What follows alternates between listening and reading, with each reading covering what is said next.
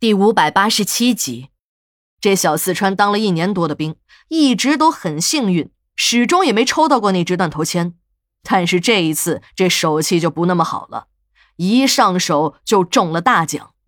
由于小四川是第一次执行任务，没有经验，所以呀，要提前培训一下，防止到了刑场上又出什么意外。幸好小四川的一个老兵老乡抽中了他的副射手。这个老兵的手气一直不怎么好，两年里连续抽中了好几次，是他们队里有名的臭手。有了这个杀人经验丰富的老乡指点，小四川的心情才好了起来。当我问小林关于子弹的问题时，小林一笑说：“这非常简单，不过也算是门学问吧。也许你们都知道，把子弹磨钝是为了降低子弹的运行速度。”让子弹射进犯人的后脑之后，别从前面打穿出来。为了防止万一，行刑手还得告诉犯人配合一下。开枪的时候，犯人好张开嘴巴，免得子弹万一穿出来时破了犯人的相。我点着头，对小林表示我听说过这个说法，在刑场上也不止一次的见过。小林又说：“那是在以前，以前那都是普通的子弹，我们自己磨钝。”现在行刑用的子弹那都是定制好的，只有在枪口顶住犯人的后脑时开枪，才具有致命的杀伤力。但是有些小战士怕自己的枪口紧挨着死刑犯晦气，别看他们年纪小，也怕真的有什么鬼魂上了身，就都离开一定的距离射击。这样的话，就得把子弹磨得光一些，让子弹离开枪膛的初速度大一些。当然了，这个子弹要磨到什么程度，那就靠经验了。小林和我们聊得很晚，要走的时候，小林对小娜说：“你们专家就是有办法，一不打，二不骂，那陈三就老实了，再也不吵着要小姐了。”我送小林出门的时候，还有些意犹未尽，便问小林说：“哎，你那天说的那人皮？昨天晚上小林走的时候，小娜还特意的嘱咐小林说：‘哎，这两天就不要再给陈三注射那种药了。’”小林愣了一下后说：“这可是你们专家组领导的意见，也是重点保护你的方案。如果不注射，那……我能听出来，小林下面是想说出了什么问题怎么办？”小娜一笑说：“你放心吧，有前几天的药效，没问题的。”小林看小娜坚持，也就勉强的点头了。小林走后，我问小娜这是怎么一回事儿还弄得如此的神秘。小娜指着卷宗里陈三的照片，大笑了起来，说：“师妹，你不知道，因为这个小子天天的喊着要找小姐，小女人都想疯了。监所的管理方怕我们两个女同志进去跟他这个色狼谈话有危险，于是就和课题专家组通了气儿。一位老专家一听啊，就出了个好主意，说现在国外不都实行化学阉割吗？咱们也变通一下。那个死囚色鬼就是长时间没有碰女人。”雄性荷尔蒙激素分泌水平偏高，这好办，注射一点雌性激素中和一下。监所方最初也害怕出问题，便向专家组咨询这样做的副作用。如果要是有把人打死的可能，那还是不能做的。专家组最后统一了意见，制定了一个注射的方案，反馈给了监所。监所的领导在请示了市里的领导后，市里的领导最后拍板说尊重专家组的意见。一切为了科研服务，几针下去便取得了效果。原来脾气暴躁，每天在监所里骂大街的陈三，不但不再要求找小姐了，即使是晚上派进他监视的男犯，也说那个小子很老实，晚上睡觉时不再骚扰他们了。我有些不解，那既然是专家组好心的为了保护小娜而苦心定制的方案，他为什么又不让小林给陈三注射呢？小娜看出了我的疑惑，说。你不知道，如果一个男人长时间注射这种药物，精神会变得萎靡，情绪一低落，谈话的效果就不好了。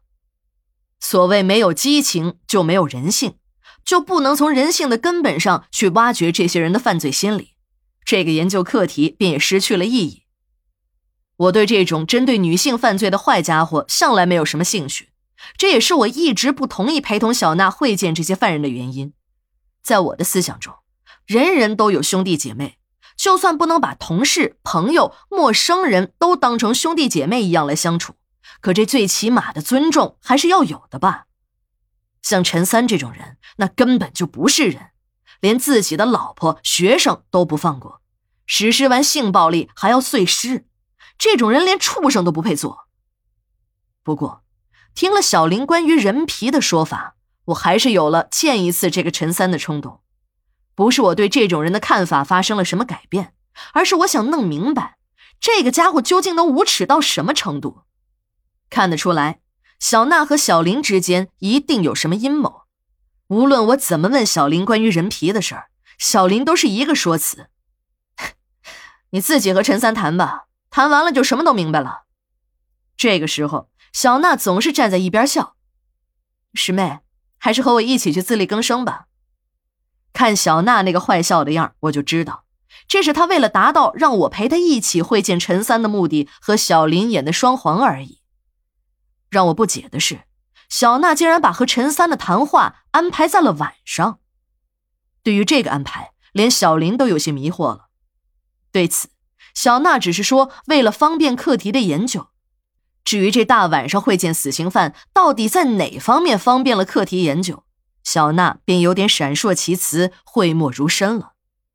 虽然我和小林都不能理解这个时间的安排，但有一个人却是非常支持的。如果不是不方便，连脚丫子都会举起来赞同。这个人就是陈三。小林说：“这小子一听说是晚上和研究员谈话，高兴得很。原本正在闹情绪。”都要绝食了的陈三，一听到这个消息，连吃了几个馍后还向管教要。看小娜的那个神秘劲儿，我就开始调侃她：“师姐，你什么时候还多了一个和死刑犯通灵的本事？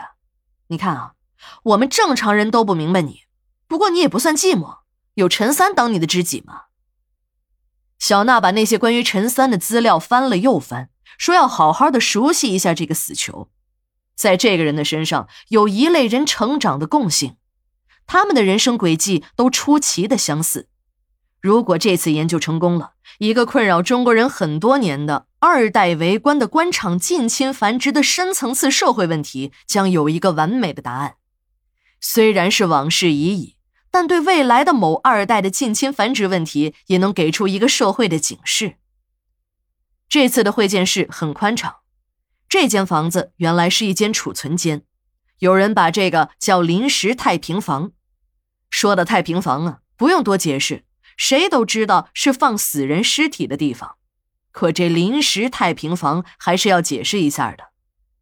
一般情况下，如果是本市的刑事案件涉案尸体，都是储存在解剖中心的地下尸库的，解剖哪一具就随时提哪一具。但解剖中心还承担着一些外包工作间的服务，比如说吧，一些需要解剖的非涉案尸体，这里包括了警察鉴定为非刑事，还有医疗事故纠纷等的尸体，都是在解剖前需要运到这里，等待上解剖台的。也就是说，不是所有的单位都有保存尸体的权利，即使是那些司法鉴定中心，大多数也没有保存尸体的权利。如果真的较起真儿来，只有殡仪馆一家是合法处理尸体的场所，而殡仪馆的解剖中心是唯一的合法解剖尸体的场所。所有这些需要解剖的尸体，在解剖之前都必须运到解剖中心的临时太平间保存。也许有一些人在影视作品和文学作品中会看到，有法医在医院等场所解剖尸体，还有的尸体保存在一些鉴定机构里。这些都是为了让作品更好看而杜撰的。真正的尸体解剖都是在殡仪馆的解剖中心，这也就是这个解剖中心为什么共建单位这么多的原因了。那些共建方都是在解剖中心取完样本、办完取样留样的手续之后，才能把样本带走实验。如果真的是什么地方都有处理尸体的权利，那这个世界非乱了套不可。别的单位可能不是每个人都熟悉。就拿那个医疗事故鉴定委员会来说吧，如果发生纠纷的尸体保存在他们那里，不用想就会知道有什么样的结果。即使是尸体的解剖鉴定和保存管理分离，但是那些无赖还是会花样频出的坑爹啊！我们都知道，这个临时太平房是冤魂最多的地方。自从解剖中心的一二楼被征用，这个临时的太平房便搬到了四楼。不提这些还好，一提这些，我的心里就跳得厉害。因为那个临时的太平房就在我宿舍的正下方，小娜也吓坏了。要不是为了研究课题的方便，早就跑了都说不定。那天我去临时太平房检查的时候，是两具尸体，一个是产妇，另一个是女孩子。手术时输错了血，直接死在了手术台上。这个女孩就是一个简单的卵巢纤维瘤切除手术，却由于医生的误操作，造成了大出血的后果。医生在手忙脚乱中还输错了血，一个年轻的生命就这样的去了。而这个产妇呢，就更离谱了。本来能顺产，可医院为了多赚几个手术费，医生为了完成手术指标，就吓唬产妇进行剖腹产。然而，在手术的过程中，一个本来只配拉钩的实习生上了手术台，后果是一尸两命。虽然这两起事故发生在不同的医院，但两家医院都是一个态度，院方没有责任。我看过了这两具尸体的手术切口，说句心里话，当我作为一名法医看到那些切口的心情时，我真的是想两个嘴巴把那两个医生扇死。那一看就不是一个有手术资格的医生的做法，甚至离那些熟练的屠夫都有距离，一看就是那种不学无术的二五眼子医生干的。他妈的，你没那个本事，你上手术台干嘛？你自己要死就找个水坑一头浸死，还跑出来混当害人精，真是人渣。这医院呢，更是差劲到了顶点，出了这种事儿还要推卸责任。休息了一个白天。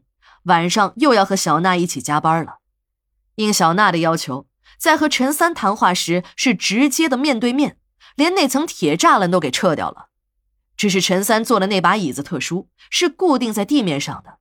在陈三坐上去之后，为了防止他站起来，还把膝盖上方的防护板上了锁。小娜真的很能异想天开，说为了不给犯人造成那种被审讯的感觉，还撤掉了那个条形桌。这下。我们和陈三只有两米的距离，这么近的距离，我的心里一阵的狂跳。说不害怕那是假的，这和那些死人不一样，这可是个活着的凶恶歹徒啊！看陈三的第一眼，由于他坐着，身高不好估计，但论长相，我见过陈三的娘骚姐，就是那个要火化活狗的女人，长得满脸的横肉，一脸的煞气。这个陈三和他老娘简直长得像极了，是那种让人看一眼就不想再看第二眼的人。事情也真的是难以想象，长成这副尊容的一个人，竟然也成了不少美女争宠的目标。即使是自己的身边并不缺少女人，但为了打野味儿，他还是把黑手伸向了那些天真纯洁的学生。